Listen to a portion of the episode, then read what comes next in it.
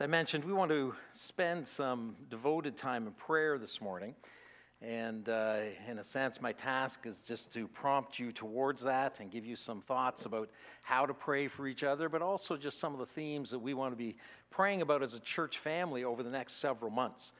Because as I said, we are finding ourselves in a new season. We find ourselves in a process, we're looking for new leadership, someone to, in a sense, guide us as a lead pastor. We're also in times of considering who we are as a people as we go through some of these transitions. And so, to help us in that, I want to take us to one of the prayers of the Apostle Paul in Ephesians chapter 1. Uh, I'm going to read it for us, but I encourage you, feel free to look this up in your Bibles, however you have, either your Bibles physically here or virtually on your cell phones or however you look up Scripture because I'm not going to put all of the scripture up on the screen today. I'm just going to put up some highlighted uh, phrases so that as we come into prayer in a few minutes, that you'll have some of those uh, key phrases just to think about as we begin to pray together. And so, as we uh, do this, I just want to begin with prayer that God would continue to unite our hearts together. Father, I thank you for this morning. I thank you that as we gather and worship before you, that is indeed a great privilege to be called your children, to gather together as one people before you and anticipate your heart and voice speaking to us. We thank you for that last song to, to know you're able, God, that you are the one who is uh, watching over us and never fails us. And we want to cement those kind of promises in our heart and our minds that over the next season that as we pray together that there's great anticipation for what you're going to do among us. And so guide us and direct us here this morning. Would you anoint your word and prompt us for uh, praying together father would you help uh, those that you know we get intimidated having to talk and to pray to you or kind of do it in front of others i just pray that we would feel at home with you and with each other here this morning so that we can spend this time in fellowship, spend this time in hearing your voice together. And so I thank you for all this in Christ our Savior's name. Amen. Ephesians chapter 1, verse 15, Paul has just completed a rehearsal, in a sense, of what it means to be a child of God to be saved, to be brought into God's family, to be indwelt with God's Spirit, to being chosen in Him and having Him as a guarantee in our hearts and our lives. And he begins this prayer by saying, For this reason, for the reasons that he's just been outlining of his, he is so convinced of who this church is in the presence of God, who this church is because they belong to him, that it prompts him to pray for them in this way. So he says, Ever since I heard about your faith in the Lord Jesus and your love for all God's people, I have not stopped giving thanks for you, remembering you in my prayers. Paul's heard about their faith and their love. Faith in the Lord Jesus and their love for all of God's people. Stories are going around he says, I've heard about it, right? So somehow their life, their testimony is being shared in such a way that Paul, even though he's separated by, from them from a distance at this point, is able to say, I've heard the stories. I'm hearing great things. I hear that you have a faith in Jesus Christ. I hear that your lives are demonstrating that there is deeply rooted within you a trust in what Jesus, or what, well, yeah, what Jesus has accomplished, but who Jesus is for you. And you are bearing testimony to that. I hear that you love each other. How are stories like that shared? Well, it means that there's been some kind of caring going on. There's some kind of demonstration of a love between people that others are able to see. It's not just a silent thing, it's a very visible thing. Stories are being shared. And as I read that, I have to stop and just help us and prompt us in our hearts as we think about who we are. And I just ask, what are the stories that get told about James North? How do people tell stories about who we are? How are you telling stories about James North? Is it about the faith that we have in Jesus Christ? Is it what Jesus is doing? How Jesus is on display and how the confidence of who he is as our Lord and as our Savior, as the sovereign King of all things, is that on display for others to hear and see? twice this week, as I was reading this passage and thinking about it, I was in conversations just with some people that were coming through the building. As they were walking around the building, the comment was, you know, just you guys have done an incredible thing here.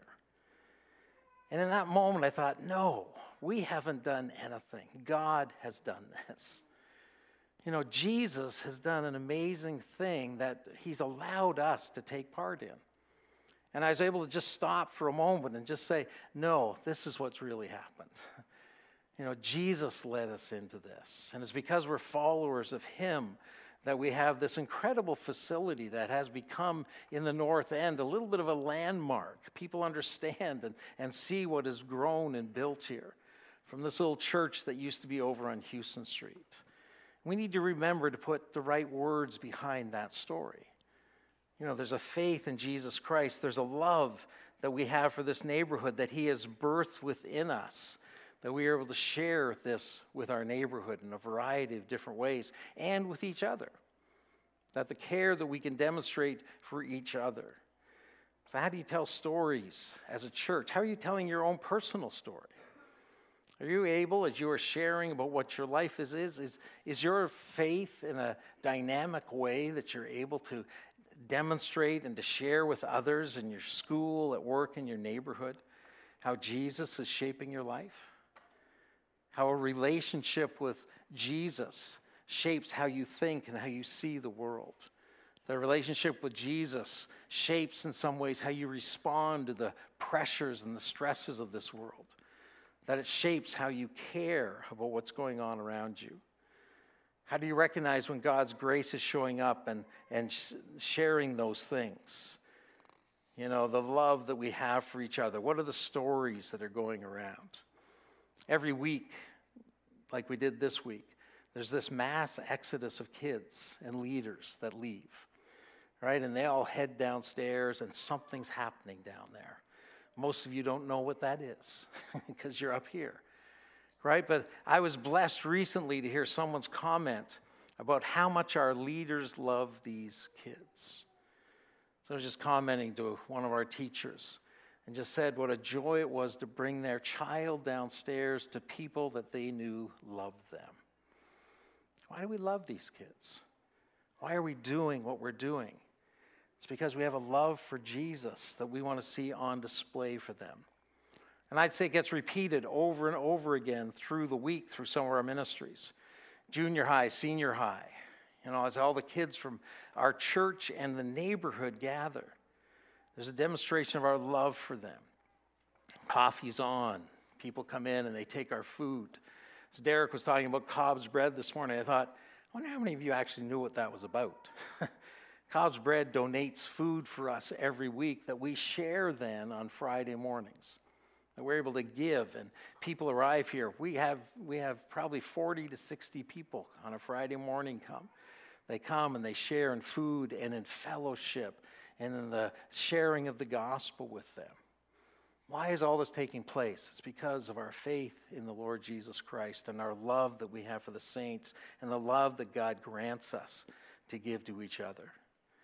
And so we give thanks for the faith and the love that's on display. But Paul, even as he prays or he gives thanks and has not stopped giving thanks for them, he says, And I remember you in my prayers. Because he recognized that that faith and that love is such a fragile thing, that it can be so quickly beaten down within us. And so he prays for them. And this is how we want to pray for each other this morning.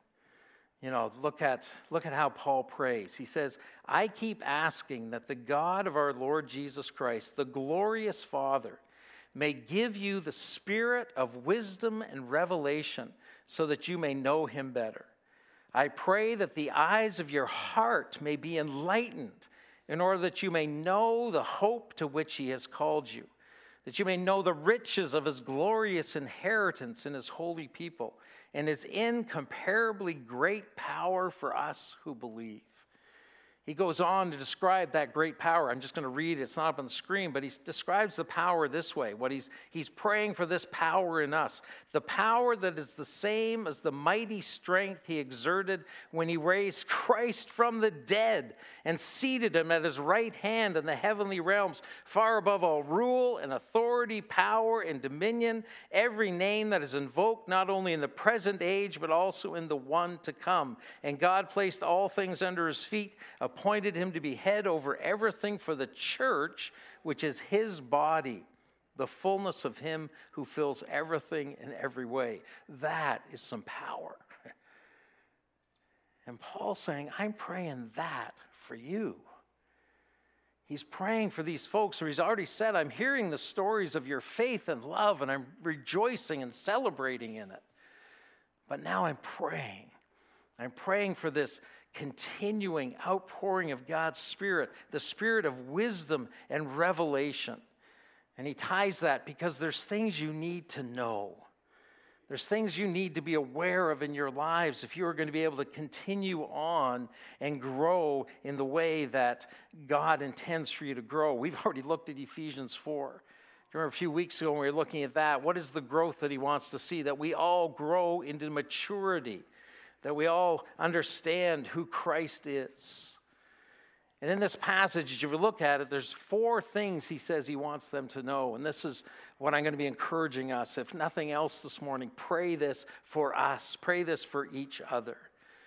The first thing he says is that I'm praying that you can know him better, that you would have the spirit of wisdom and revelation. Why? To know him better. Who's the Him?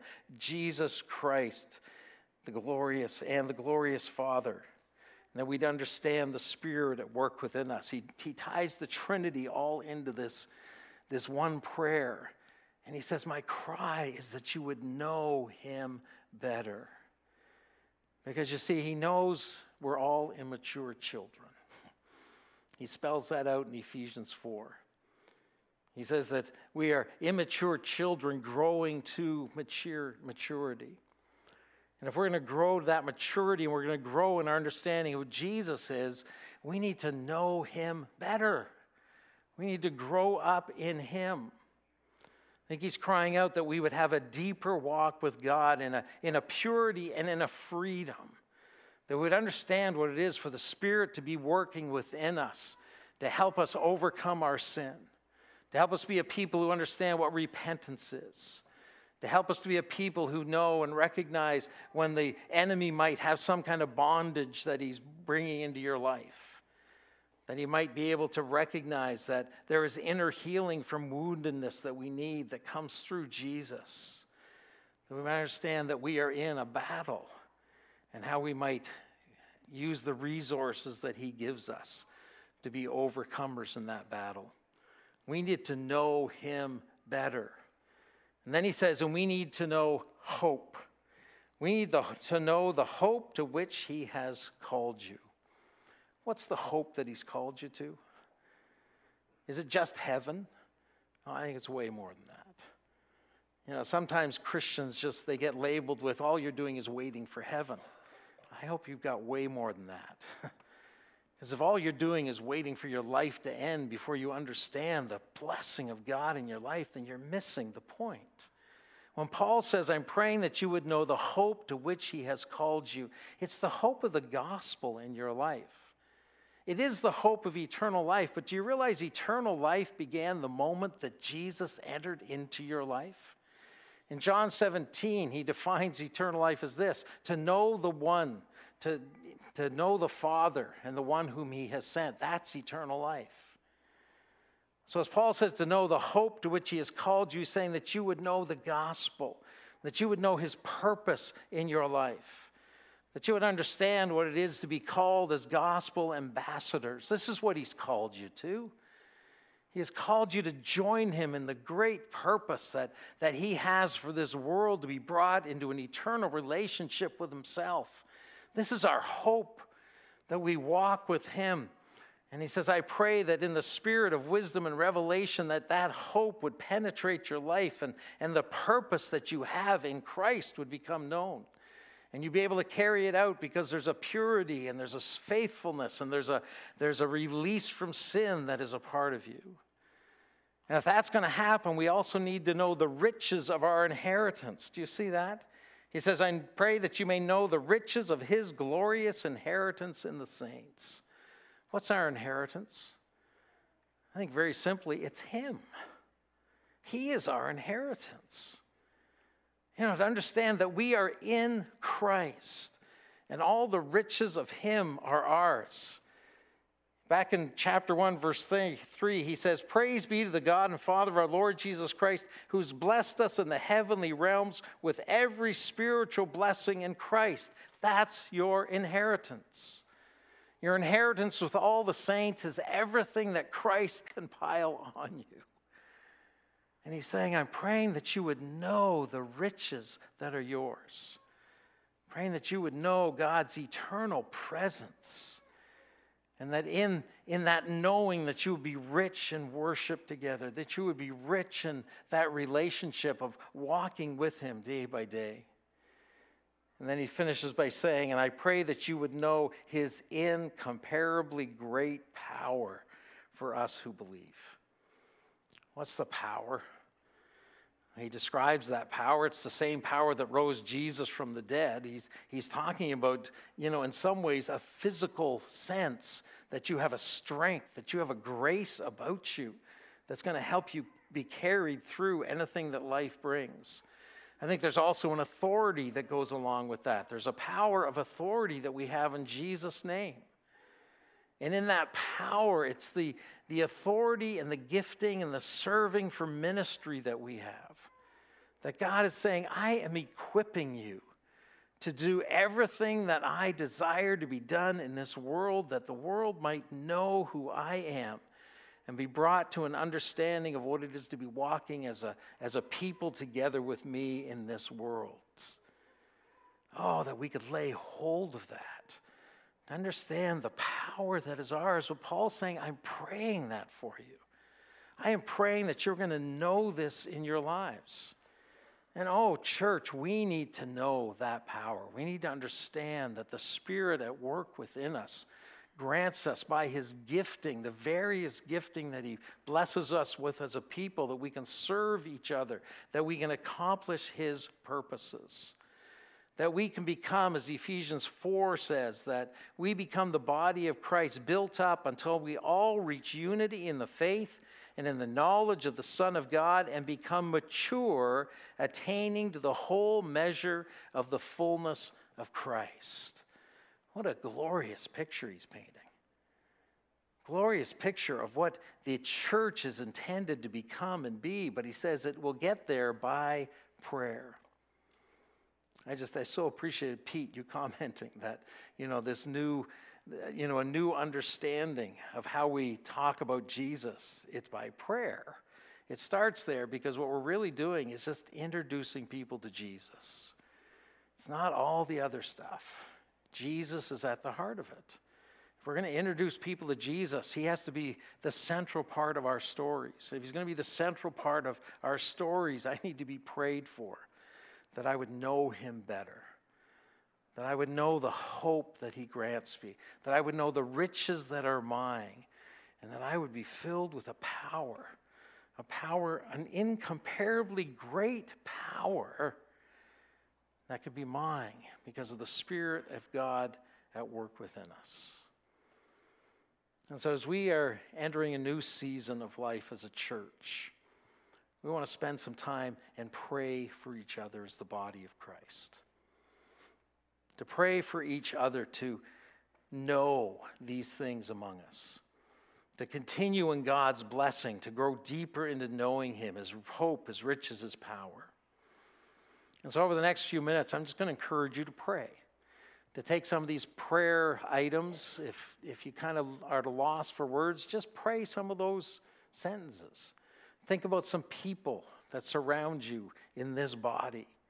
Think about this body in general and just pray that God would bless us in these ways.